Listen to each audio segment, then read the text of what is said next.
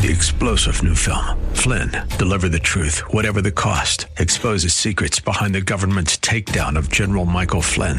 Flynn knew what the intel world had been up to. He ordered the first audit of the use of contractors. This set off alarm bells. He told the truth. He was the most dangerous person for Donald Trump to hire. They had to get rid of Flynn.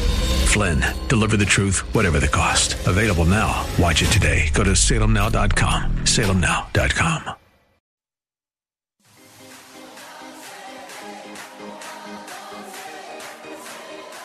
Welcome to Let Us Reason, a Christian Muslim dialogue with host Al Fadi. Let Us Reason is a unique show utilizing theology, apologetics, and evangelism to reach Muslims for Christ by comparing and contrasting Christian and Muslim doctrines. And now, your host, Al Fadi. Well, good morning. Hope you're having a fabulous Saturday. If you are joining us, uh, this is Let Us Reason, and I'm your host, Al Fadi. And thank you so much, by the way, for keeping us on the air. It is by the grace of God and by your faithful prayers that we continue uh, to serve the Lord through this uh, podcast. And I appreciate all of your comments and participation and interactions. Now, one of the things that uh, uh, we have started it maybe about a week or two ago uh, has to do with a new series that I'm doing with Dr. Jay Smith. And the series really uh, basically go hand in hand with uh, a video series that I did also with Dr. Jay Smith. And uh, the topics that I covered with him uh, in the video series has to do first with the critical analysis of the history of Islam, or uh, we called it the unknown history of Islam. In other words, we are exposing um, uh, facts and archaeological discoveries and dates and other things that challenge the traditional dates about when Islam started it and when the Prophet lived and uh, which town uh, was the holy town for Muslims and is it truly Mecca that Muslims used to face at the beginning for the first 14 years before it was changed I should say, um, uh, was it Mecca that uh, they began to face after 14 years, and prior to that, they used to face Jerusalem, and so on and so forth. And now I'm doing this um, using the radio or the podcast as a companion for that. So if some of you um, uh, would be at least uh, able to watch the videos and then listen to these uh, podcast. The podcasts are going to give you more in depth analyses of what we covered in these videos. Obviously, the videos won't allow us to go in a lot of depth sometimes, given the time restraint that we have. Um, uh, the other thing also that I started talking about in the last couple of episodes has to do with, uh, for instance, the um, original direction of Qibla. And Qibla in uh, Islam or in Arabic means the direction of prayer. And the Quran, actually, in chapter 2, verses 138 to 150, that's the context, supposedly required Muslims at the year 624 AD to change the direction uh, from whatever they used to face uh, to a new direction. Now, you do not know really from the Quran what used to be that direction initially and what is the new direction, but the traditions of Islam say they used to face Jerusalem and now they're facing Mecca. However, uh, when we look at many of the early mosques, at least the mosques that were built in the first hundred years of Islam, you discover quickly that really, if you do a good mathematical studies and uh, GPS, if you wish, studies using, of course, sophisticated equipment, not just your typical GPS, you begin to notice a theme and the theme is that the directions are actually not facing Jerusalem or Mecca, they're facing a whole different city. And later we identified this city to be Petra, which is found at the southern part of the uh, Jordan, modern day Jordan.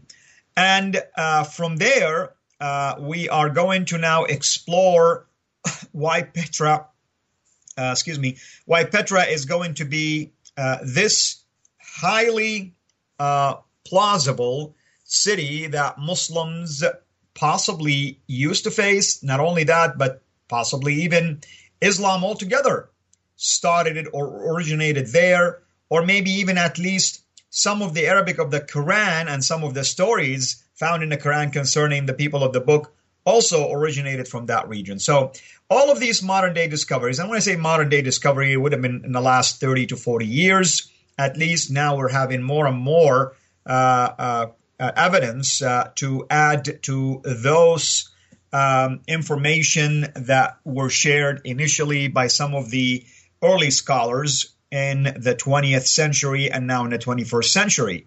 This is significant because it really uh, changes the whole game uh, in terms of where Islam started it and when did it start and how did it start. So, continuing on with this theme, and obviously you need to go back to the last at least couple of episodes to track with me where we are today. We have discovered basically that most qiblas uh, or directions of prayers face towards Petra for the first century of Islam between 624 AD until 772 AD. That's uh, the uh, point number two um, is that uh, we have another uh, type of qiblas that were in between Jerusalem and in between Petra. Uh, and uh, I should say in between Petra and Mecca.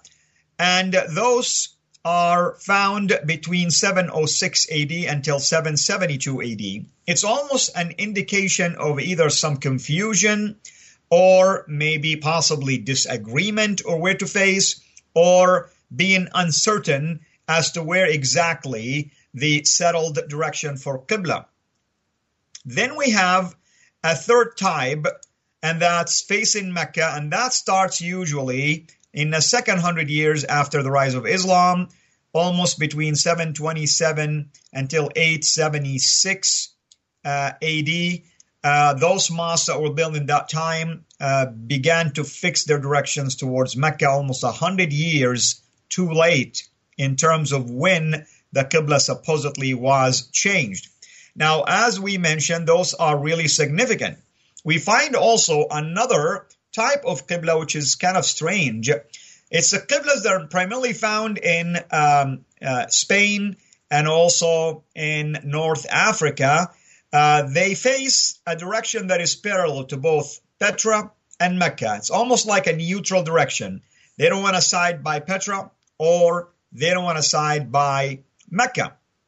And, uh, uh, you know, seven mosques, uh, basically 17 mosques face Petra, eight mosques say, uh, face in between, 10 mosques faced Mecca, and six mosques were parallel. The ones that faced Petra, the average accuracy degree is 2.9 degrees, uh, and it could be 1.9 if we take out the two worst mosques out of the 17. Uh, out of the uh, the, the uh, eight who face in between Petra and Mecca, the accuracy degree is 0.98 degrees and the ones that are facing Mecca, the average is 4.78 degrees, and the one who are parallel are 3.5 degrees of accuracy. Conclusion then that the earlier Qiblas were more accurate when it comes to facing either Petra or in between versus when they start to face towards Mecca. What is the significance now of Petra? it is really the center for trade. You know, remember, Muslims will tell you that Mecca was the center for trade. However, early uh, maps did not, or trade maps, didn't have Mecca on them until uh, almost uh, 741 AD when we begin to see Mecca. And the earliest trade map is dated around the 900 AD that has Mecca listed in there. It was Petra was also the sanctuary for the Nabateans, that's the group that lived there, which uh, occupied that region between the second century BC until 713 AD, almost nine centuries, for 900 years, technically speaking. And then the Umayyads, between 661 until 749, uh, Petra was also a very important trade center for them. That was the first uh, caliphate outside of the Arabian Peninsula that had basically their headquarters in Damascus or their capital city versus uh, choosing Mecca, for instance, or Medina, which is kind of odd and strange. Why would you, if you are a caliphate for the Islamic State or the newly formed Islamic State that started in Mecca and then moved to Medina, why would you have your capital city actually in Damascus, way north? compared to having it in the Arabian Peninsula. That's also another significant thing that we have to uh, wrestle with. Uh, Nabateans also uh, are uh, important because uh, it appears that the Arabic language it, it basically um, uh, evolved out of Nabatean characters and uh, alphabets. So we have another reason to believe that the Nabateans' culture contributed tremendously to not only Islam but also to the Arabic language and even to the Quran itself. Other things about Petra, it is known as a city of tombs and temples. Temples, I should say.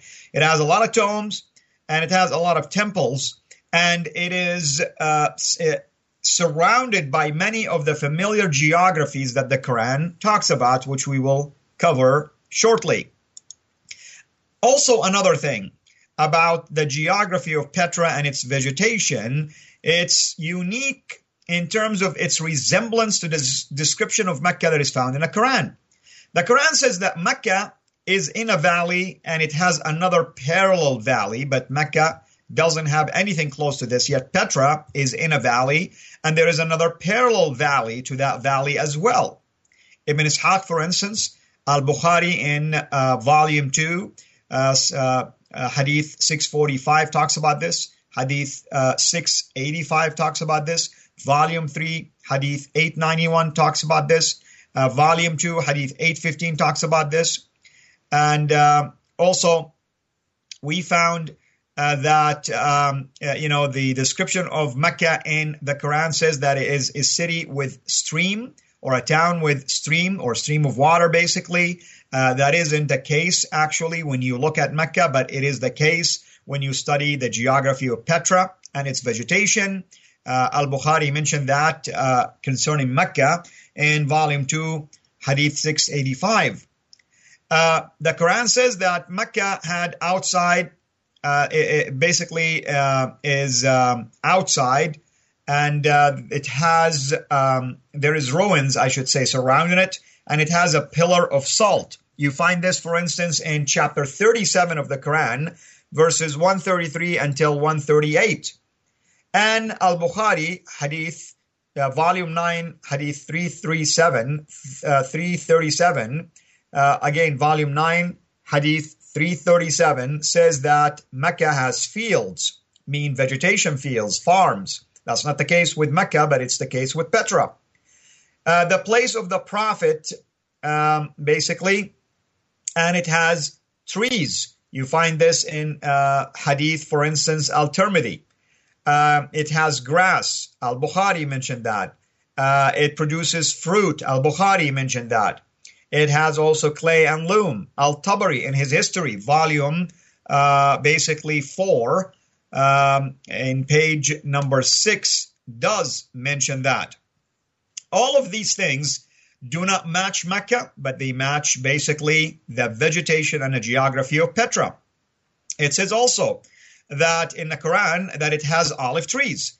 Uh, chapter 6, uh, verse 141 said that. Chapter 16 and also chapter 80. All of them mentioned that uh, Mecca has olive trees, but oddly enough, that Mecca doesn't have olive trees, nor that there are any evidence that Mecca ever had olive trees, nor that the geography and the conditions over there would allow for that. However, Petra does have that.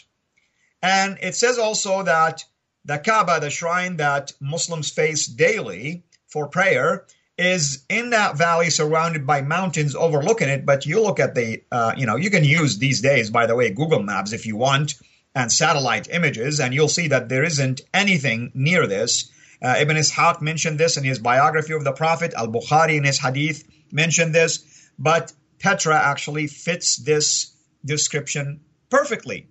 Petra has all of these items listed above, basically, that I just mentioned to you. Thus, is it possible that Petra is the place that Mecca, that the Quran, I should say, is referring to? Here's another peculiar thing. The Quran really invested a lot of time in talking about cities and towns that are far north, way north from Mecca, almost 600 miles north of Mecca, such as, for instance, uh, the biblical town of Uz, uh, called Ad in the Quran, mentioned 23 times. Thamud, where it's part of the Nabateans, basically dynasty. And Midian uh, is mentioned seven times, uh, where the Midianites lived. The Nabateans, you know, Thamud was mentioned 24 times.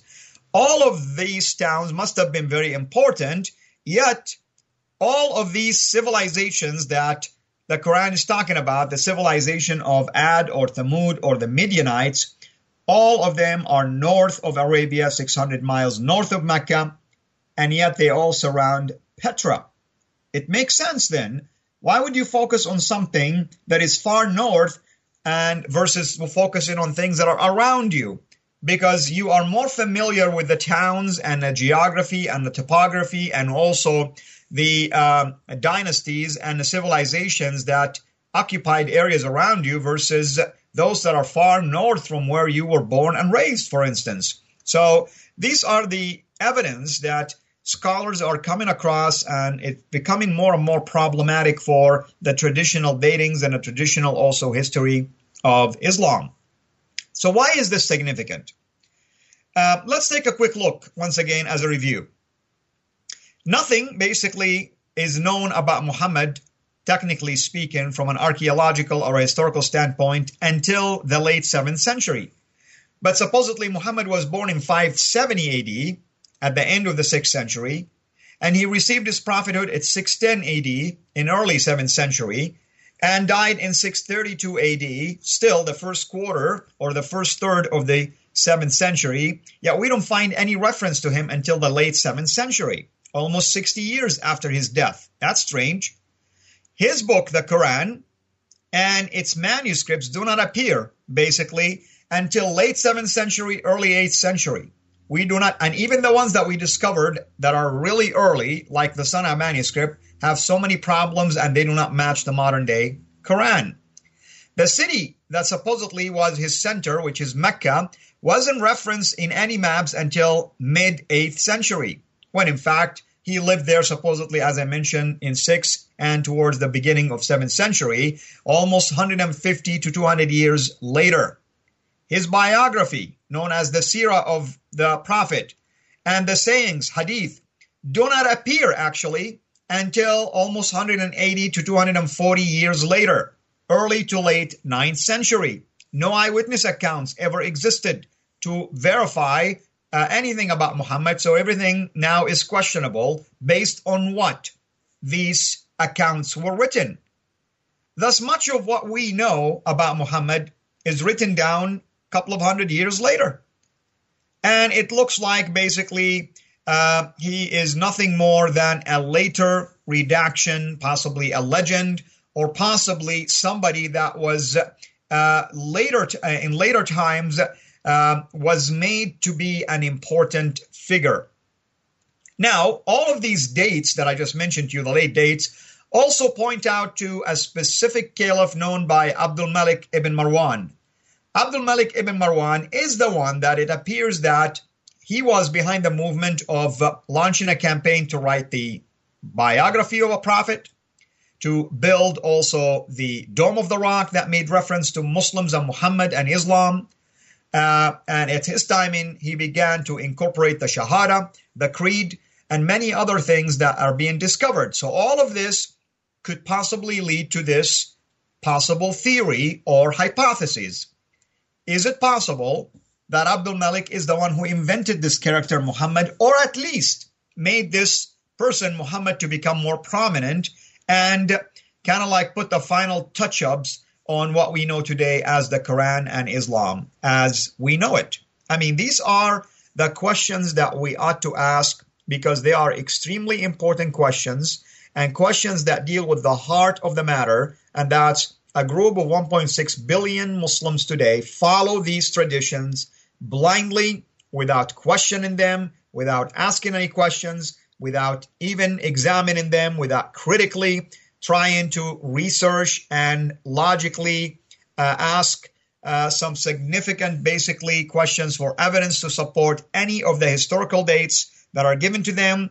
as opposed to the newly discovered dates and documentation. Notice all of the dating that I mentioned right now, the later datings, we have evidence to support him. But all of the traditional Islamic datings that are earlier than that, we do not have any evidence to support him. That's a problem. And we have to really wrestle with this. So um, that leads us basically to the historian's conclusions. Uh, you have someone like uh, Stephen Humphreys, uh, who wrote Islamic History, a framework for iniqu- uh, inquiry. This is what he says Islam and the Prophet's life as we know it wasn't derived from the 7th century, but evolved over a period of 200 to 300 years and then redacted back on to the Prophet's life and compiled in the 9th century. That was the book that he wrote in 1991. You can check this quotation and this reference basically in pages 71 and also in pages 83 to 89. So, as you can see, we have a huge, huge historical problem here that Muslims need to really take very seriously because now it is affecting everything we know about Islam, its book, and its man. And that is extremely significant. And I hope that my Muslim friends, if they are listening to this, they would also go and watch the videos as we've been releasing them, by the way, one by one on a weekly basis. And I like to basically stop here and pick it up uh, in the next episode. But uh, with that says, I want to remind all of you that you can go and watch these videos that I'm referring to on our YouTube channel, which is CIRA International. That's C as in Charlie, C I R A International. That's in YouTube. And we have also launched an Arabic one. If you have Muslim friends who speak Arabic, by the way, it's called Al Sira. And uh, you can always access those from uh, my website, which is sirainternational.com. Again, Sira with a C as in Charlie, C I R A international.com. You can always contact me directly uh, uh, from the website. Many people do that. You can go also and um, follow some of the posts that I uh, have on my Facebook page. First, I have my personal page, which is alfadi.sira. Al Fadi, A L, F as in Frank, A D I, D as in David, alfadi.sira, C as in Charlie. So it's alfadi.sira. That's my personal page. I have a lot of provocative posts sometimes to ask questions like this. You can engage and interact. Uh, uh, sadly, I have 5,000 friends, so you can send me a friend request, but you're going to have to wait until someone drops out or we block someone for harassment and things like that.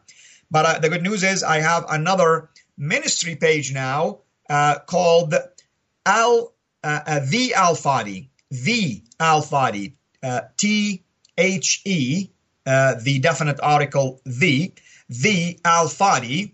In there, uh, we are allowed, of course, by Facebook to have millions of followers. So please join us there, like us there, and follow also some of the posts and videos that we will be releasing through that. And we've already had the ministry page for the ministry itself known as CIRA International, also on Facebook. So these are the variety of things that you can now track us uh, with. And uh, we also are uh, going to launch uh, Instagram account for the ministry as well. And one last thing I want to just uh, mention to you that we are in the process to set up to where we can start doing Facebook Live. First, I'm going to start it by doing it once a month, but hopefully we will evolve into doing it on a weekly basis, at least once a week. So that's another mean and a way for you to begin to uh, interact with me directly and send us some comments. I want to thank you again uh, for your faithfulness and for your prayers. It is by the grace of God that we remain on the air, and it is because of your faithful prayers and support we are uh, going strong. Uh, finally, I recommend that uh, you can, if you like, subscribe to our YouTube channel, which is CIRA International and become a Patreon patron. And in doing so, uh, you can even uh, uh, donate towards uh, making these videos and paying for the airtime as little as $1, by the way, and as much as the Lord puts in your heart. But the idea is when you subscribe, you begin to receive a lot of notifications whenever we release something new. Until we meet again next week, have a blessed day.